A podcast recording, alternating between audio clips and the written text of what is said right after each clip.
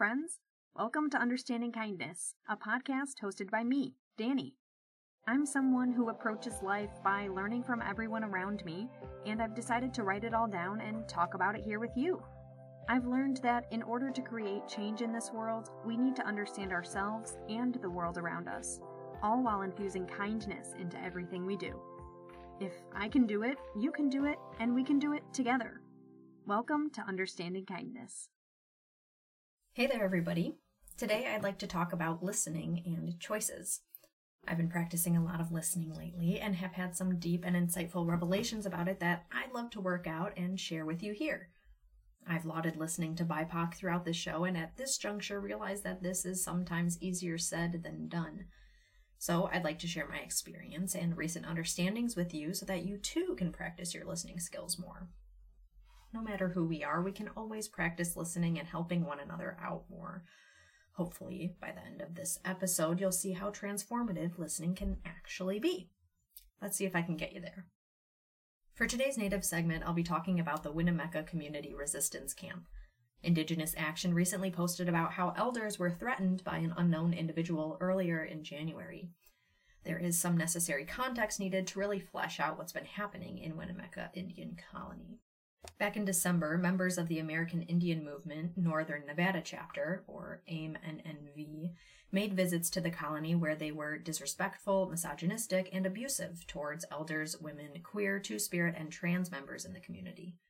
Things became so aggressive and disrespectful that a Shoshone Paiute organizer ended up removing the AIM flag from its position, flying over the sacred fire, and requesting a meeting with AIM-NNV. These AIM-NNV members continued to push to seize control of the colony. By early January, the resident elders took the community back into their own hands and maintained their demand that AIM-NNV leave and not return. Unfortunately, that was not the end of this conflict. On the 10th of January 2022, an unknown individual claiming to belong to the AIM Grand Governing Council arrived at the home of an elder in the colony and demanded that the camp be cleared and control be handed over to AIM-NNV. This individual was armed and made culturally specific violent threats. Fortunately, a couple land defenders sat with the individual before they ultimately left the colony without carrying out any of their threats. Though this situation didn't end in the violence that was threatened, the fact that AIM and affiliated individuals turned on other natives is violence enough. They're continuing to perpetuate colonial violence and harm against natives, similar to government agencies like the Bureau of Indian Affairs or mining companies. It's important to recognize that this harm is being caused by other natives who have co opted colonial violence.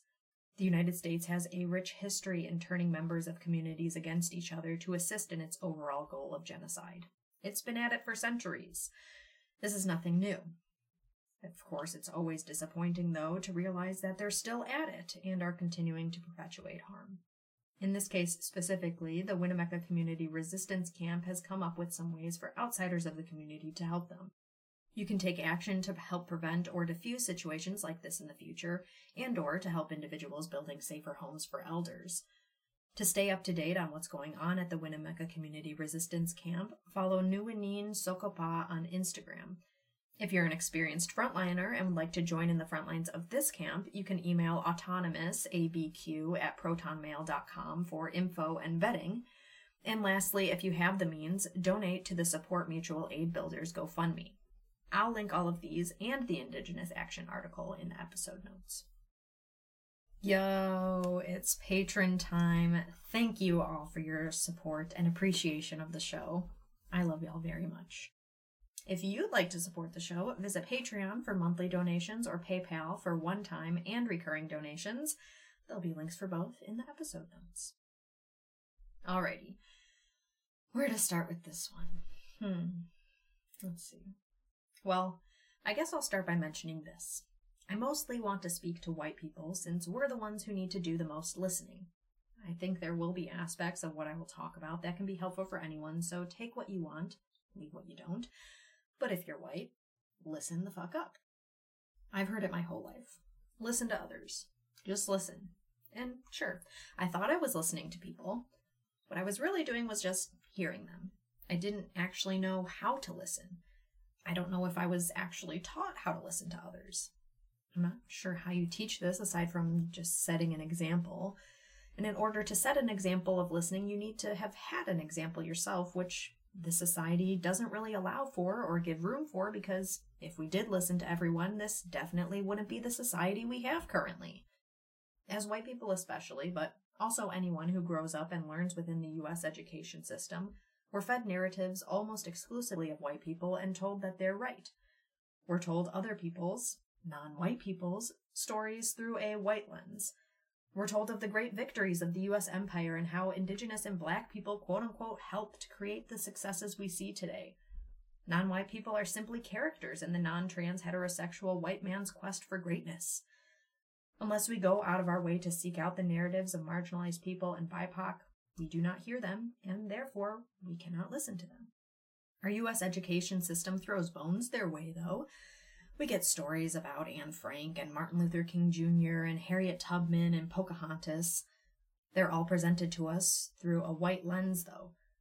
How can we make the struggles of these people palatable to whiteness while ignoring the atrocities that whiteness causes and creates for marginalized people to have to struggle through? This is how history in the so called United States is presented to us in order to maintain the class and racial dynamics that have been played out for the past 530 years or so here and we're forced to hear them. But we're not listening. Hearing about the struggles of marginalized people from anyone other than themselves is never sufficient. You will never get the full story, or how one felt, or why someone chose to do the things they did. You will only get a watered down version of events, and you should take note as to who is telling you about what happened. This is where we can begin our listening process. Who is telling you the story? Is it the oppressor? Are they the ones who made out in the end? If so, take heed. You're better off listening to the oppressed and marginalized for a true history of events. What do they have to lose? And what does the oppressor have to lose from telling history accurately? Think about that one for a moment. When we understand the reality of the answers to these questions, we can begin the listening process. The difference between listening and hearing is understanding.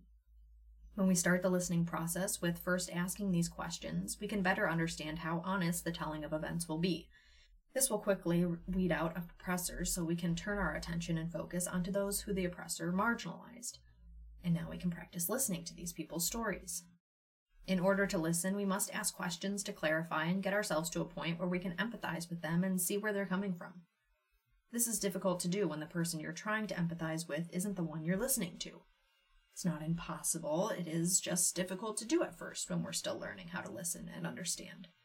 It's much easier when we can get the information from the individual who is experiencing the thing so we can ask questions about their experience directly and begin to understand more. And this is why we always want to seek out the narratives of those who were oppressed directly from their mouths. They have the most accurate representation. And all we have to do is listen. I understand that this is a skill, because I had to teach myself how to really listen to others, and I've only really been able to hone my abilities well pretty recently. That's why I'm sharing my knowledge and experience about this with you. Really, all you got to do is focus. Center their story by listening intently to what they're saying and how they say it. Remember that everything someone says and does is important and treat your interaction with them in that way. You can learn so much from listening to someone. Feel their emotion with them while you center their story. Really try to understand what it is like to be in this person's place in life. Listen to who they tell you they are. Listen to what they tell you about themselves and their experience. Listen to who and what brings them joy. Listen to their pain. Listen to their sadness and anger. Listen to their ideas. Listen to their complaints. Listen to their aspirations and desires. Listen for when they ask you for help for when they tell you how you can be better. Listen to who they tell you they want to be in the future, to what they want for the future. And how do we know that we've truly listened? This takes time, both in the sense of the general learning process and in the context of each individual interaction. It takes trial and error, making mistakes and learning from them. Listening means we take in what someone is telling or showing us and taking time to digest it. Sometimes things that others tell us will make us feel bad or upset or sad or angry. As a listener, our job is to listen. We are definitely entitled to our feelings, but especially while listening to marginalized individuals, our feelings are not to be centered. Understand that white people historically have been the oppressors, and as a white person, you are there to begin shifting that narrative to no longer perpetuate that harm. That begins with this listening process. And how can we be sure we, we're still listening? By what we do next. The true measure of listening is in the choices we choose to make going forward. Have you really internalized what's been said? Like I mentioned, this takes time. The listening process is a process. The physical act of listening is just part of the process. So we went in assessing who is telling us the story. We then centered their experience and listened to their story. Now we put in even more effort. It's okay to have our feelings about what we've just listened to. It's incredibly important, though, that we work through our feelings on our own time. This is mostly true for white people when listening to marginalized folks. Like I said before, white people historically have been the oppressors, whether they're directly causing harm or enabling it by doing nothing about it. We must keep this in mind and realize that it's about time we start listening to and centering those who we and our ancestors have oppressed so we can stop further harm. This means we must work through our feelings on our own time. If you really need someone to work through them with, find another friend, a white friend, if you're white, who you trust and work through it with them. If you can't find a friend, realize you still must work through your feelings and it may be difficult at first. But you can do it. You will live through it and be better for it in the end. Always remember that I am here as well if ever you'd like someone to talk to. I'll do my best. What do I mean by working through your feelings, though? I don't think this is something that we're taught to do either. At least in my education, I wasn't taught how to work through feelings past like kindergarten, probably. I personally had some experiences of how to do so in my life. I know that everyone is not as lucky, so we don't all have the opportunity to learn how to do this effectively. Working through our feelings is tough, especially when we're not used to it. Feeling emotions can be overwhelming. In our society, we're taught to stuff down our emotions and act as if they do not matter. Fun fact our feelings do matter, and we can't actually quote unquote stuff them down. When we treat our feelings as if they're non existent, we become anxious, depressed, angry. It's almost as though we need to work through them. So, I suggest we do just that. It will be uncomfortable. Even now, as someone who notoriously loves feeling emotions, I still get very uncomfortable with when confronted with emotions that I find difficult to deal with. Usually ones that make me feel embarrassed or like I could have done better in a particular situation. I must deal with those emotions, though, because that's the only way I'll get better. Allowing myself to feel my emotions helps me move forward. Choice comes into play again here. Once I've felt my emotions, I can better internalize what I was told about this person's experiences. I do want to interject by saying that as I've practiced listening more and more throughout my life, I found that I'm more able to continually go through the listening process with someone right in front of me in the moment. I can assess, listen, hold my feelings aside, and continue listening without having to take a minute or two to have my feelings. There are definitely times when I've reached a limit and do need to excuse myself to think about what I've just listened to, but I now see that they're fewer and farther between because I've been practicing listening for so long. And you can get there too. Anyway, once I've felt through my emotions, I can really begin thinking about what they told me. I can think about how they've told me it has affected their life I can think about how I've been perpetuating that harm without even realizing, or sometimes without caring. I can think about situations where I've noticed others behaving as I had before I was aware. I can think about how this impacts other marginalized people's lives and how it may make them feel. I can think about how it would make me feel. I can think about how to do better in the future. I can think about what I can do next time this comes up. I can think about what to say, how to act, how it will feel, how it will make others feel, how I can get through it. This is how we begin the change portion of the listening process. We must think through how we can be different, how we can change to stop causing and perpetuating harm. This is the real measure of how we know we've listened. What do we do with the information that this person has given us? Do we think about it for a bit and then try to forget so we can get back to living our lives? Do we continue to sit with it and feel debilitatingly guilty for realizing how much harm we've caused? Do we think about what they've said, realize our role in perpetuating that harm, understand what we can do in the future, and try to change? The answers to these questions define who we are as individuals, as a society, and as a global community. In the first two scenarios, there is no action or change involved. Both of those roads lead to nowhere better than where we are currently. If the answers to either of these questions is yes, you haven't been listening. If you take the last question into account when analyzing your listening, I think you'll find that people feel much more listened to. When people come to us with their feelings, we need to take them seriously. We need to understand that their feelings are no more valid or invalid than our own. Putting ourselves in their shoes and remembering how we feel in similar situations can help us understand the need to have these feelings listened to and understood. In order for us to function as a society or a community, we need to have trust. We need to be able to trust that when we come to each other with our feelings, that they will be taken into account and treated as though they matter. We need to understand that if we ever expect others to change on our behalf, we must be willing to change on their behalf as well. Right and wrong are concepts that we've constructed to talk about the concept of morality. Our actions or behaviors are not inherently right or wrong, as are no one else's. We must not feel personally invested in others' feelings. We must empathize with them and not take it personally, or else we'll end up debilitated with guilt. Realize that just because you do something does not make it quote unquote right. Realize that you can change. Realize that if someone is coming to you with information about how they feel, they are asking you to change because they believe you can change.